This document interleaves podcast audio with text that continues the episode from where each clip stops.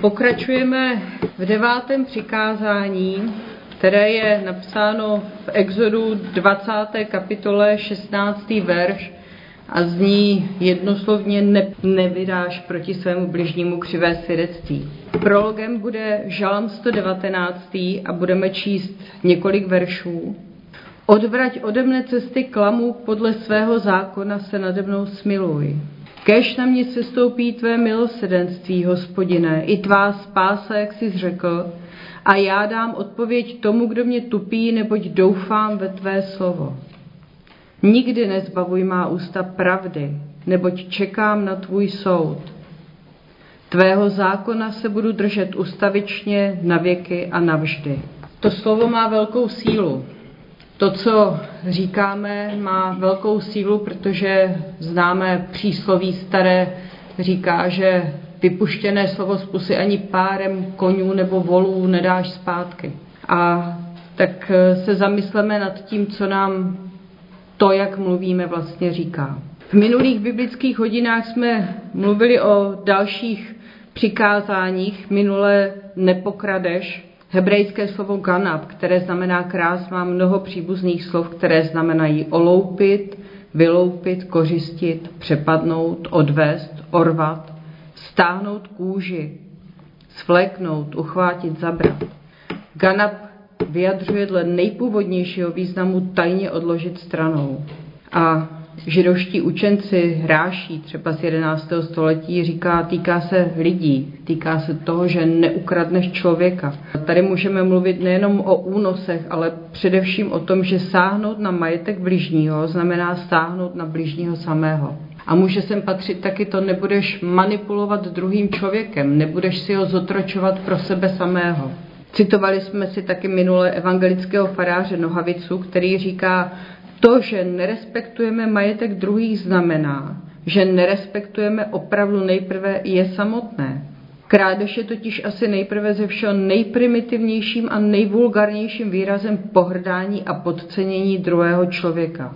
Krádeží nepřipravujeme člověka jen o jeho majetek, ale o jeho důstojnost. Obíráme ho o kus jeho lidství. Nevím, máte-li zkušenost eh, s nějakou krádeží, že jo, minule jsme si říkali, že jo, a já si přesně vzpomínám ten pocit té bezmoci, když jsme přišli k našemu otevřenému autu, to, že člověk nějaký cizí nám vlezl do naší intimity v podstatě, bylo opravdu teda velmi nepříjemné. Ale osmé přikázání se týká taky věcí. Tradiční výklad Jana Kalvína říká nepokradeš, to má tento smysl, poněvadž se máme Boha báti a jej milovati, nemáme nikomu to, co jeho jest, uchvacovatilství, ani jej o to olupovati násilí. Nemáme nikoho podvádět.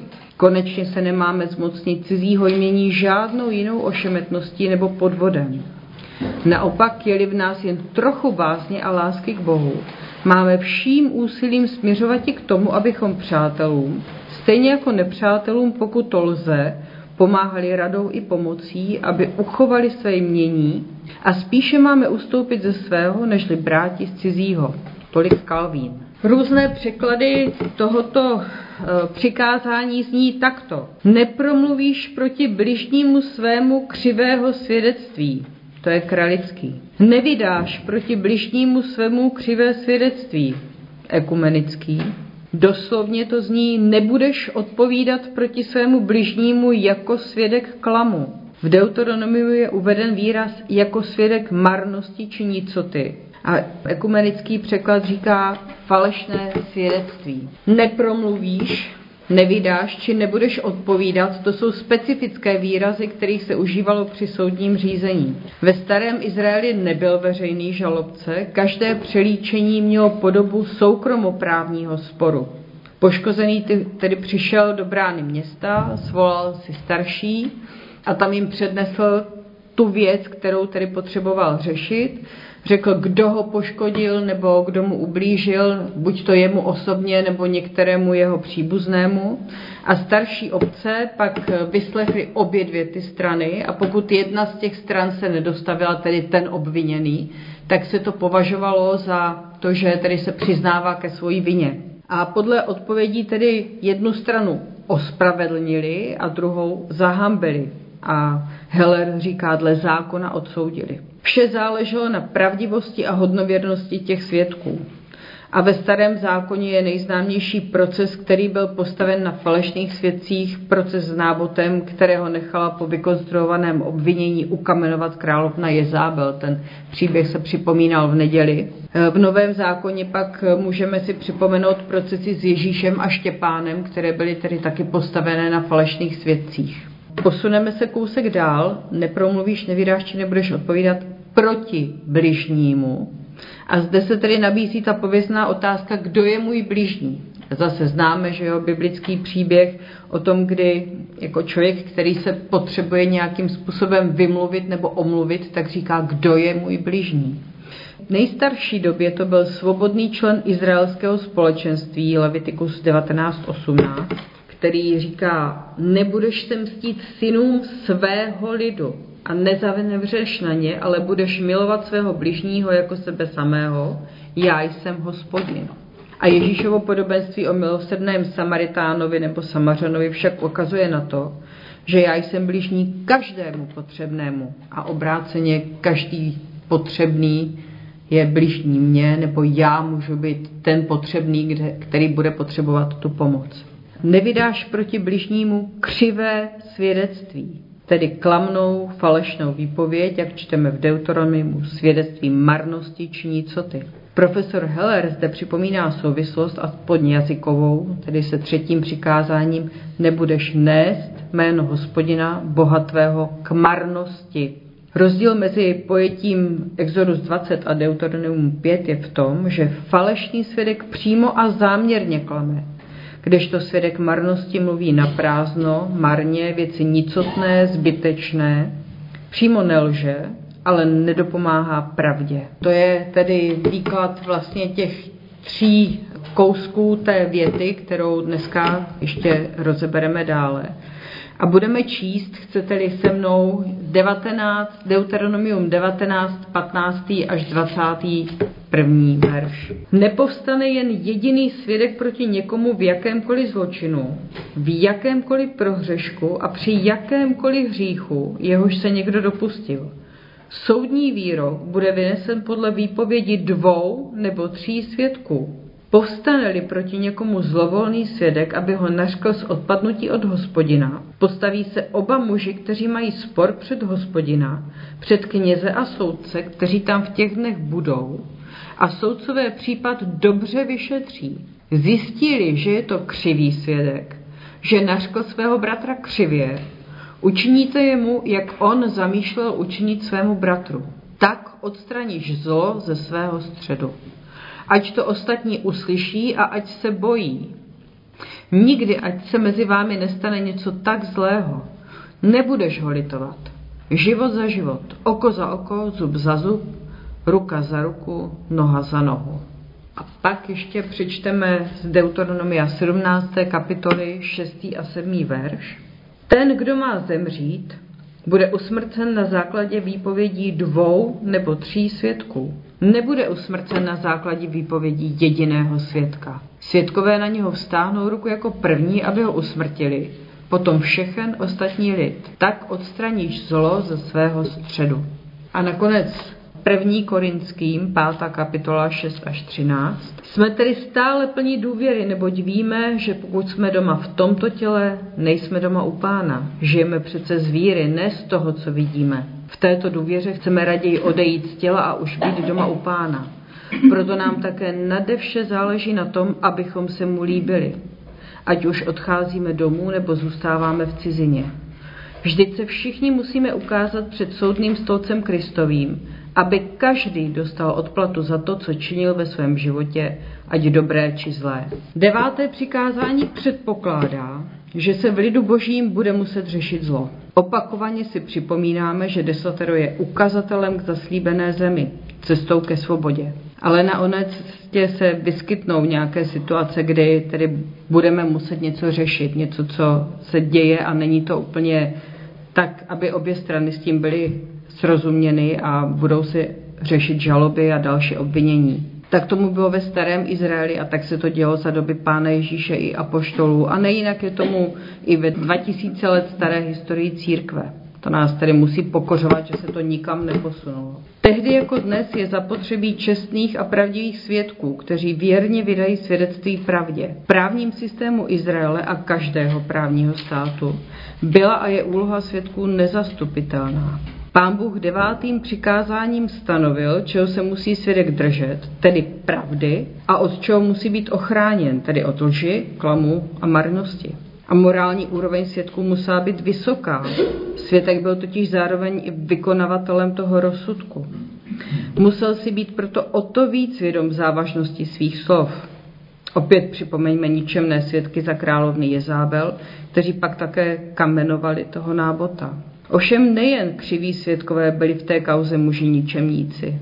Na jejich rovině stály starší města, kteří vše zosnovali podle toho, jak je zábel přikázala. První královská 21, že A myslíme i na vinu Achava. A ten Mojžíšův zákon tedy počítal s eventualitou, že ti svědkové eh, nebudou mluvit pravdu. Proto bylo nařízeno, že nestačí jeden svědek, ale že musí být nejméně dva nebo tři. Tak měla být zajištěna hodnověrnost a mělo se tím zamezit případnému justičnímu omylu. Objevil se falešný svědek, byl přísně potrestán podle zákona oko za oko, zub za zub. To znamená, že na ně měl dopadnout stejný trest jako na toho, který měl být odsouzen na základě falešného svědectví. Pro toho svědka tedy pokud byl eh, klamný, lživý, tak eh, nebylo pro něj žádné slitování. Problém netkvěl v tom, že se někdo postavil proti někomu, ale že se postavil křivě a falešně. Jsou a budou situace, kdy je zcela nezbytné postavit se proti něčemu či někomu zlému. A mlčet by byl tedy hřích falešného svědectví. A svědek proto musel být taky ale odvážným člověkem, který se nezalekl jít do konfliktu a konfrontace. Svědek nestál především proti obviněnému, ale proti hospodinu před boží tváří. Zde můžeme vzpomenout na velmi těžkou dobu v totalitním režimu. Nešlo jen o rozšířená udání prostřednictvím anonymních dopisů, nešlo jen o vykonstruované monstr procesy na zastrašení národa, ale v posledu šlo také o onu mlčící většinu. Možná jste zaregistrovali, já jsem teď poslouchala před pár dny v rádiu příběh e, člověka e, ze Slaného, který měl být vlastně vyníkem vypálení lidic, když měl poslat to e, obvinění, ale zdá se, že po těch mnoha letech se přece jenom ukázala pravda, že vlastně on v tom tak úplně vinen nebyl, že se zachoval správně, takže město Slaný mu udělalo pamětní desku, což mě potěšilo, že i po těch mnoha letech po válce vlastně ještě je možné najít pravdu, takže nedoufejme jenom to, že pravda se ukáže hned, ale může se ukázat i po letech a je to dobré. Vraťme se ale do prostředí církve. Známe Ježíšovo slovo nesuďte, abyste nebyli souzeni z Matouše 7. kapitoly. Ale zrovna také nesuďte podle zdání, ale suďte spravedlivým soudem v Janově evangeliu. A poštol Pavel vyzval církev, aby přijala odpovědnost a prováděla soud uprostřed ní samé. Zde musíme být velmi opatrní, stejně jako starozákonní svědkové, abychom nesklouzli do role inkvizitorů, kteří ve jménu Boha, pravdy a církve konají zlo. A kde všude hrozí hřích klamu a nepravdy, tak pokud se říká polopravda, ta bývá horší než lež a týká se zatajení určité části pravdy. A polopravda je nebezpečná právě proto, že půlka pravdy v tom je. A dobrat se tedy toho, co je ta druhá půlka, je pak fakt složité. Pak může být problematická milosrdná lež. To je etický problém mnohých, kteří nechtějí říci celou pravdu, aby neublížili třeba pacientovi. Milosrdná lež je něco, s čím se do nedávné doby opravdu velmi asi intenzivně pracovalo. Dnes už se i lékaři učí říkat tu pravdu způsobem, který je přijatelný, který ublíží co nejméně, ale přitom dává tomu člověku šanci se nějakým způsobem s tou pravdou setkat a e, nějak se k ní postavit. Pak tam ovšem může být taky vědomá lež za účelem pomoci bližnímu.